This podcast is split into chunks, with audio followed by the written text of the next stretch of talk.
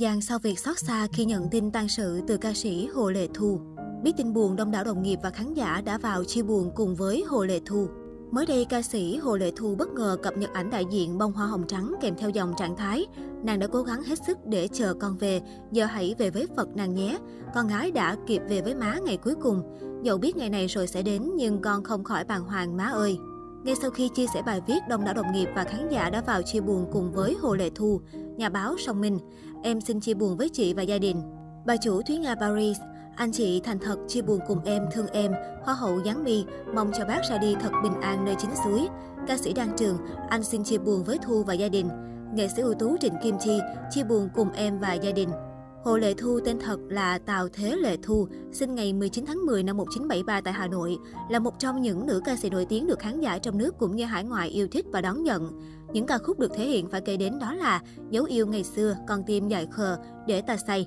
Tài năng của Hồ Lệ Thu được biết đến khá sớm. Cô từng cùng Thúy Uyên lập ra nhóm nhạc techno. Sau đó, Hồ Lệ Thu sang nước ngoài định cư và hát cho trung tâm Thúy Nga. Hồ Lệ Thu còn lập quỹ từ thiện để giúp đỡ những hoàn cảnh khó khăn. Hồ Lệ Thu trải qua 3 cuộc hôn nhân. Cuộc hôn nhân đầu tiên gãy gánh khi cô còn ở Việt Nam. Lúc đó Lệ Thu rất trẻ, đang thời sung sức đi hát. Người chồng đầu của tôi lại khá gia trưởng. Lấy anh tôi như gái ngoan suốt ngày ở nhà, chỉ biết đi chợ nấu nướng.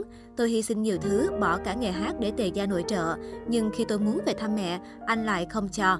Nhiều lần như thế tôi quyết định chia tay sau khi có chung một con gái. Lần kết hôn thứ hai là một người đàn ông Pháp. Khi ấy tôi cùng anh sang Pháp sống. Tôi từng nghĩ đàn ông phương Tây hay chiều chuộng ga lăng với phái đẹp. Nhưng ở với anh suốt ngày tôi bị nhốt trong nhà. Anh muốn sở hữu tôi như một món đồ. Mỗi ngày anh chỉ phát đủ tiền cho tôi đi chợ. Tôi chịu đựng suốt 5 năm vì không muốn thêm một lần đổ vỡ. Điều cay đắng nhất là tôi mang tiếng lấy chồng Tây mà không lo được cho mẹ.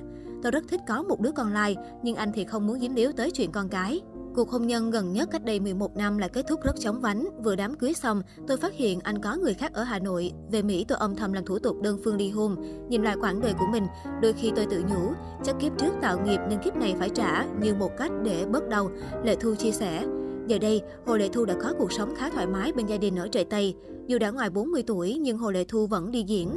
Ngoài ra cô còn dành thời gian để đi du lịch, thưởng thức những món ngon và tụ tập bạn bè. Cuộc sống an nhiên của Hồ Lệ Thu hiện tại khiến nhiều người mơ ước. Nói về cuộc sống hiện tại sau những biến cố trong hôn nhân, Hồ Lệ Thu cho rằng những mất mát đau khổ trong cuộc sống chính là kinh nghiệm sống của cô. Nữ ca sĩ nghĩ rằng nếu cuộc sống quá suôn sẻ êm đẹp, có lẽ cô không đủ chiều sâu và trải nghiệm để hát được những ca khúc mang đầy tâm sự. Dòng ca tình đến tình đi bộc bạch, mỗi lần vấp ngã và đổ vỡ đều là những dấu ấn không bao giờ mình quên được. Mỗi khi đổ vỡ hôn nhân, mọi người thường giữ lại những vết thương trên người. Hàng ngày họ cứ nhìn vào vết thương đó và đem nỗi niềm không vui vào cuộc sống. Còn Thu thì không như vậy, dù đó là dấu ấn trong cuộc sống, nhưng khi nhìn vào đó, Thu lại cảm ơn những bước ngoặt đó để mình có được ngày hôm nay. Nếu ngày xưa Thu quá hạnh phúc, chắc khán giả sẽ không thấy Hồ Lệ Thu của bây giờ. Có thể Hồ Lệ Thu đã là cô nội trợ đang ở nhà từ cuộc hôn nhân đó. Qua những thăng trầm nói về hạnh phúc hiện tại của mình, Hồ Lệ Thu bày tỏ, hạnh phúc chính ngay giây phút mình đang sống. Nhiều khi ở nhà, Thu chỉ cần nấu một bữa cơm ngon cho gia đình, cho con mình là Thu đã cảm thấy hạnh phúc rồi. Mỗi khi thức dậy, Thu vẫn còn được thở, được mỉm cười. Đó là những giây phút mình được sống cho chính mình, đừng tìm những gì xa xôi.